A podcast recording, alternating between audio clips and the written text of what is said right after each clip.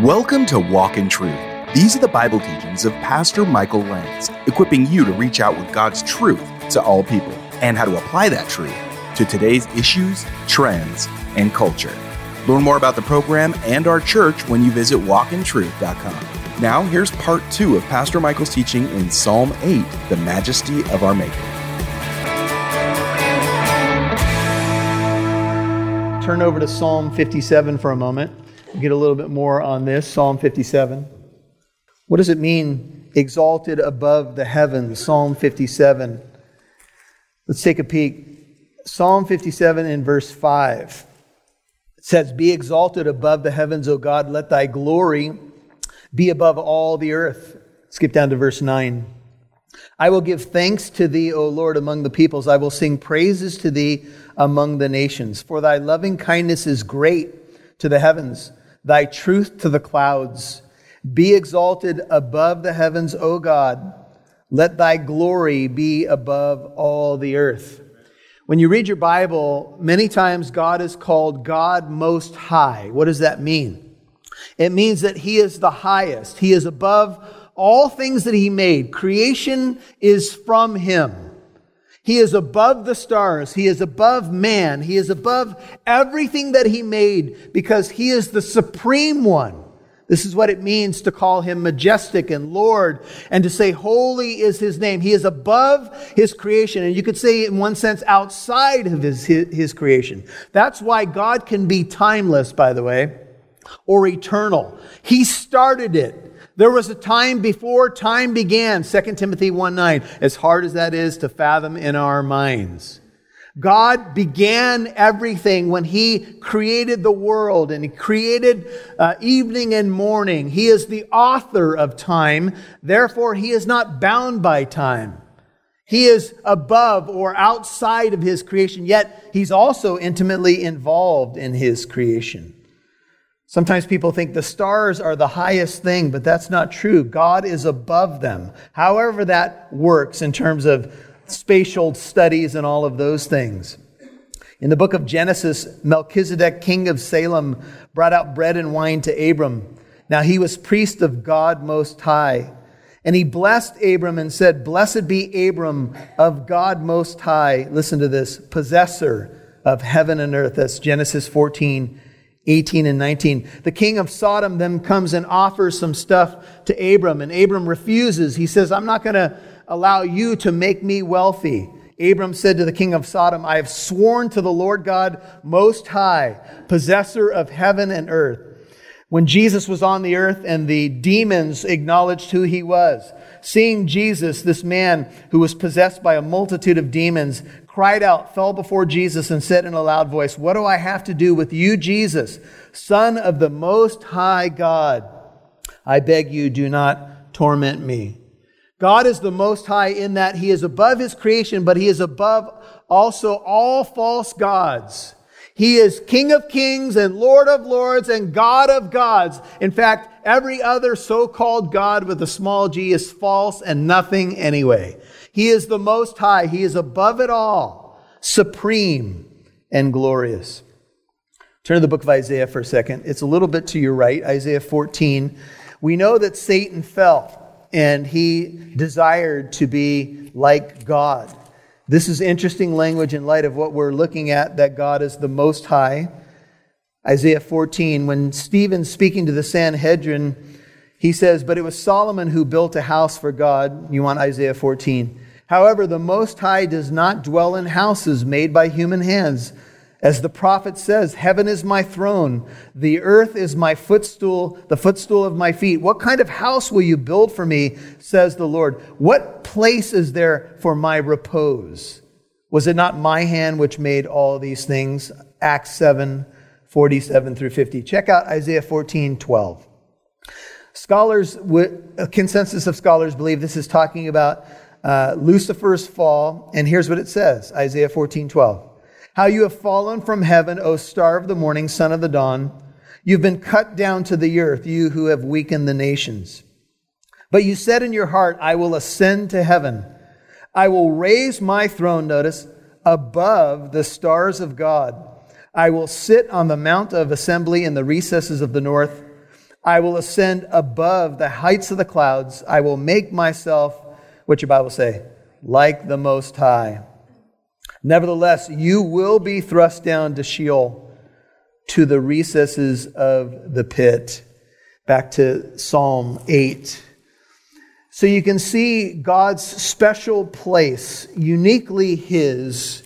He is the creator of the heavens and the earth. And the psalm moves from the majesty of the created things like stars to the creation of man, namely to children. Verse 2, Psalm 8 From the mouth of infants and nursing babes, thou hast established strength. If you have an NIV, it says, From the lips of children and infants you have ordained praise. I'll uh, comment just for a second that ordaining praise comes from the Septuagint version. That's the Greek version of the Hebrew Old Testament. It was completed about 250 BC, and it was the Bible uh, most quoted during the time that Jesus was on the planet. And so the alternate reading, you have perfected praise or ordained praise, comes from the Septuagint version. That's why you have a little difference in uh, some of the modern translations. From the mouth of infants and nursing babes, you have established strength or you have ordained praise. There's something amazing about little children praising God. In fact, they don't have to really be convinced that there's a God. Uh, all you have to do is just share some basics with them, and they get it. And uh, they have this, you know, Jesus said, he talked about childlike faith. And in fact, he said, unless you have the faith as a child, you will not enter the kingdom of heaven. And someone once said, we have to have a child's heart and a grown up's brain. We are to love God with all of our heart, soul, mind, and strength. It doesn't mean that you just check your brain at the door. You, you want to have a grown up mind. You want to be good at studying the word and, you know, uh, uh, glorifying God with your intellect. But you also want to have childlike faith. God is your father. He, he has adopted you into his family. And when little kids are up here, either singing songs or doing the kids' praise plays, it is so cute to just watch them praise the Lord. And especially when one of them goes a bit rogue. Have you ever noticed that? There's always a couple that go rogue in the play, right? And they're off just doing their own thing and waving at their parents and that kind of thing. And you know what? That's all right because it's just it's just a blessing to see the wonder of a child. Uh, not every child gets to grow up in a home where God is praised. Maybe you did not. Maybe uh, for you, it, uh, it was something that you realized when you were older. Oftentimes, when you are raised in an atheistic household, uh, if, if it's militant, there's even anger towards God. And a lot of people, you know, there, there's reasons why people end up there. So I'm not going to comment a lot on that, but I'll just tell you this that once you realize that you were made by God and He loves you and has a plan for your life, it just changes everything. And I think little children don't really have to spend a lot of time getting all the garbage out of the way because they're just, you know, they, they just uh, ooze with the image of God, I think is uh, how we'd say it. You've heard the phrase out of the mouths of babes, and sometimes when we say that, it's a negative connotation. You know, kids say the darndest things, don't they? Especially in the store in front of people that you didn't want them to repeat it in front of. no, don't say that. But you said that a couple hours ago. Yeah, but we'll only say those things in certain settings when other people aren't listening. You'll figure that out when you grow up. Right? And so the majesty of God is a positive here from the mouths of babes or little children. You have perfected praise or ordained strength. Psalm 139 comes to mind. Turn over there. Psalm 139. This is the majestic psalm speaking of the creation of humans, and namely, uh, David is here celebrating God's handiwork in making humans. Psalm 139 uh, let's look at verses, we'll start at verse 13. And uh, Darren, let's go to that second picture. I wanted to show the folks kind of a joyful picture here. Uh, I think it's the next one. There you go. so, so you know that that's just so neat to see. Uh, through the praise of children and infants, you have established a stronghold against your enemies to silence the foe and the avenger. Uh, there's a story some years ago. I'm trying to remember the exact setting of it, but it was during the war, World War One or two, and there was fighting going on. They were shooting, and a little child walked out of a home or a barn, and uh, you know the enemies were firing at one another, and they saw the little kid coming through the midst of the firing line, and they everybody stopped. And just for a moment, the presence of a little child, the innocence of a little child, stopped the war, stop the fighting. And sometimes, you know, when we're going through life, sometimes we just need to be smacked with the reality that we're setting a tone for the next generation. And sometimes the innocence of a child and what's best for a child comes to the fore. You know what I'm saying? We, we realize, what are we doing? We, we need to stop. You'll hear more from Pastor Michael in a moment. I'm Rob Newton, Program Director for Walk in Truth with Pastor Michael Lance. I've been working with this ministry for nearly three years. I have to tell you, I'm so blessed the Lord has connected me with Pastor Michael and the entire staff at Living Truth Christian Fellowship. I've worked with quite a few ministries, and I'm going to be honest with you, I could be skeptical. Well, if I'm really honest, judgmental right off the bat because of my past experiences working with other ministries. I'd think, okay, they seem kind and loving. Let's see how long this lasts. Anyway, the point I'm making is that Pastor Michael and the entire staff, and I mean the entire staff, are wonderful people. Did you know before we end a staff meeting with prayer, we end it with making a list of people who need or are asking for prayer and pray for them too? I can go on and on about the staff, but time's ticking away. If you've been listening for some time, I want to let you know from my experience, Pastor Michael is a good man. He cares about the mission the Lord has placed before him. He loves his church, and he loves you. Why else would he speak the truth even when you don't want to hear it? This podcast exists because of him and the Lord's gift to him. We would love to expand this ministry to be on more radio stations, and we need your help to do it. Before we can add a radio station, we need our largest radio station airtime bill to be completely funded by listeners like you. That price per year is $44,500 a year. Now let's get transparent. Walk in Truth has been on the air since 2012 thanks to our church. Last year, 16 listeners outside our church collectively gave nearly $1,500. We were so grateful and excited to see growth. I mean, really excited. This year, in all its uncertainty, has surprised us and given us so much hope. So far, 191 listeners have collectively given nearly $11,000. It's amazing, right? We would love your help and support to raise the remaining $33,500. Monthly partnership is what we need. Can you commit to giving at least $1 a month? We have a lot of podcast listeners, and if even half commit between $1 and $5, we will make our goal. If everyone thinks, well, others will give that $1 a month, I don't need to, then most won't give. Your monthly partnership is needed. If you're a new listener, please only help by praying for our ministry and its mission to equip people with God's truth. But if you've listened for some time and you're starting to see walk in truth as I do, please commit to giving $1 to $5 a month. Or if you're already a monthly partner, upping your gift by $5. Please visit walkintruth.com today to give your tax deductible donation. That's walkintruth.com. And thank you.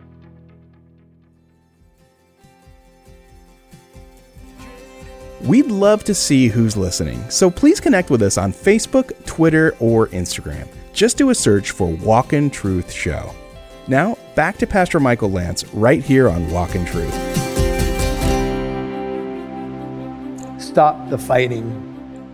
And sometimes, you know, when we're going through life, sometimes we just need to be smacked with the reality that we're setting a tone for the next generation. And sometimes the innocence of a child and what's best for a child comes to the fore. You know what I'm saying? We, we realize, what are we doing?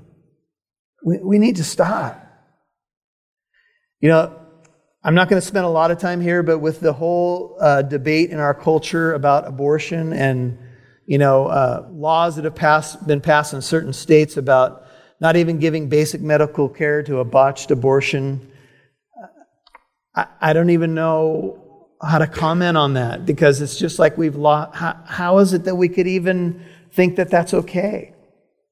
Now, this is not an indictment on those of you who have experienced an abortion, but, but our eyes have been opened even to that, right? You become a Christian and then you realize, you know, and for some of you who have gone through abortion, you kind of do this. What have I done? And then, and then you learn to rest in the, in the goodness and grace of God. This is what David says. He says, Psalm 139, 13. Note the emphasis on made. Thou didst form my inward parts. Thou didst weave me in my mother's womb. 139, 14. I will give thanks to thee, for I am fearfully and wonderfully made. Wonderful are thy works. My soul knows it very well. This is the updated New American Standard in 13. You formed my inward parts. You wove me in my mother's womb. When God designed man, and even in the womb, uh, I would argue that the womb is one of the most sacred places in all the world. And God is a weaver. He forms. He is doing his handiwork. And, and I'm not going to tell you that I understand all of that, but I, what I, one thing I do know is that it's a miracle. It's an absolute miracle. When uh, Shane was born, if you turn to the book of Genesis, chapter 2, our first child, Brenda, was uh, being prepared, and uh, I was literally pacing the hallways. And I, I never understood that whole thing about pacing until my wife was about to give birth to our firstborn. And I was pacing, and there, there was a nurse that was there from the church, and she was like, Calm down, Pastor Michael, calm down. Give me one of those brown bags. I need to breathe into it. And I was pacing, and Shane was finally born, and they wrapped him up tight, and they put him in one of those little blankies, and I carried him out to my mother in law, Anne. And they had wrapped him so tight that it didn't look like he had legs. And Anne, Anne later said, I thought maybe something was wrong, but he, he was wrapped so tight. And then when we opened up the blanket, he went bling, and he, he did have legs, and it was cool. But, but anyway, I'm not even sure why I went there. Genesis 2. Maybe just for the pling. Verse 4. This is the account or the generations of the heavens and the earth when they were created in the day that the Lord God made earth and heaven. This is the uh, verse, chapter 2, verse 4 is the account of the heavens and the earth when they were created. This is not a second creation account, but the scene is more localized to the garden. I just want you to see verse 7. Genesis 2 7. Then the Lord God formed man, Ha Adam, of dust from the ground, and breathed, or blew literally, into his nostrils the breath of life, and man became a living being. Now, you guys know that when you study the creation account, God said, God said, God said, but when He made man, verse 7, Genesis 2, God formed of the dust of the ground. He formed man. The play on words in English is something like this God formed earthling from earth. This is a term uh, formed or crafted. It's yasar in Hebrew, and it's used for a potter shaping pottery. Although God created light with a mere word, he created man by fashioning a body out of mud and clay. Uh, this is from, um, oh, I think it may be Hughes. Uh, out of mud and clay, transforming clay into something new. One writer says it was in close proximity, it was breath to breath, life to life. God formed him and then breathed into him. Almost the view, the, the view could be almost like God did mouth to mouth to breathe life into the first man. He formed him by his creative handiwork and then breathed his breath into him. God is uh, so intimately in, involved in the creation of mankind that this is what he does in the garden. He forms him in close proximity. You know, when you form something, if you've ever seen a potter with the clay, man, it's a close relationship, and the water's going, and the, the shaping's going, and you could imagine some of that, and then the, the breath goes in. He formed is the idea of careful design, and then he breathed into man the breath of life. Do you remember when Jesus healed the blind man, the man born blind? He took mud and spittle, his own spit, and he formed clay out of it and he put it on the man's eyes. The man had been born blind and he told him to go wash in the pool of Siloam. And uh, scholars like to t- take that scene back to Genesis 2 and point to the fact that Jesus, get this, is the creator. How many things did Jesus make? All things. And so that garden scene, you have to think of the triune God now. See, He is the one that formed us. The one that formed us became one of us. That's deep, isn't it? The God who formed us in the garden and made us to be in His image also became one of us. By the word of the Lord, the heavens were made, Psalm 33 6. By the breath of His mouth, all their host. He gathers the waters of the sea together as a heap. He lays up the deeps in storehouses. Let all the earth fear the Lord. Let all the inhabitants of the world stand in awe of him. You have taught children and infants to tell of your strength. Uh, I'll turn over to Matthew, Matthew 19. Two times in the New Testament, Psalm 8 is quoted once by Jesus in the book of Matthew. I want to show you just a couple glimpses and show you the direct quotation because I think it answers how we interpret Psalm 8, verse 2. So, Matthew 19, verse 13. This will be familiar to you. Some children were brought to Jesus, Matthew 19, 13, so that he might lay hands on them and pray. And the disciples rebuked them, but Jesus said, Matthew 19, 14, let the children alone and do not hinder them from coming to me, for the kingdom of heaven belongs to such as these. And after laying his hands on them, he departed from there. Flip over to Matthew 21, 14. The blind and the lame came to Jesus in the temple, 21:14 of Matthew, and he healed them.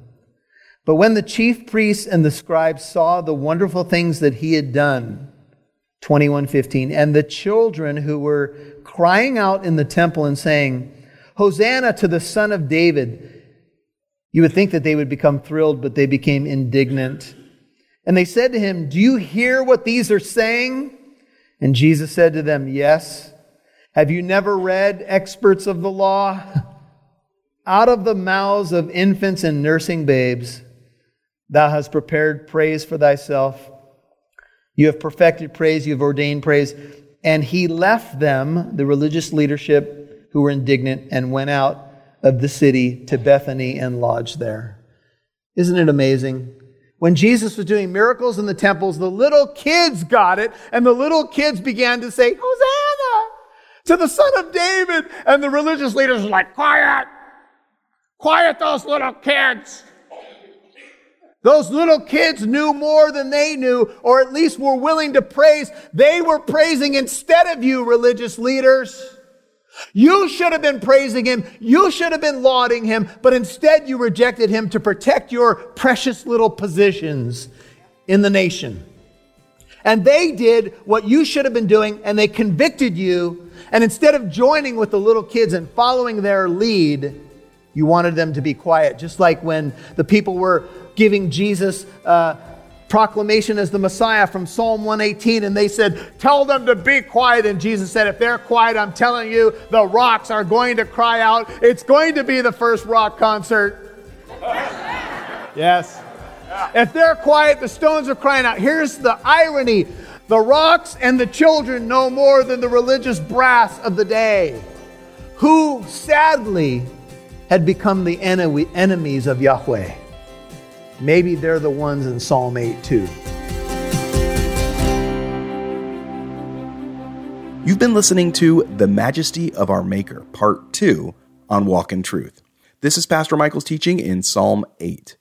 Remember, if you missed any part of today's program, you can listen to Walk in Truth on the Living Truth app or wherever you get your podcasts.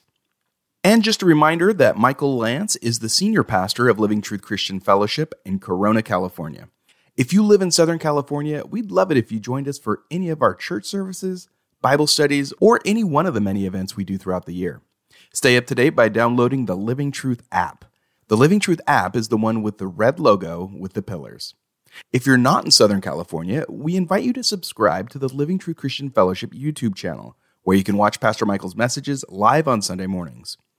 Visit walkintruth.com to learn more.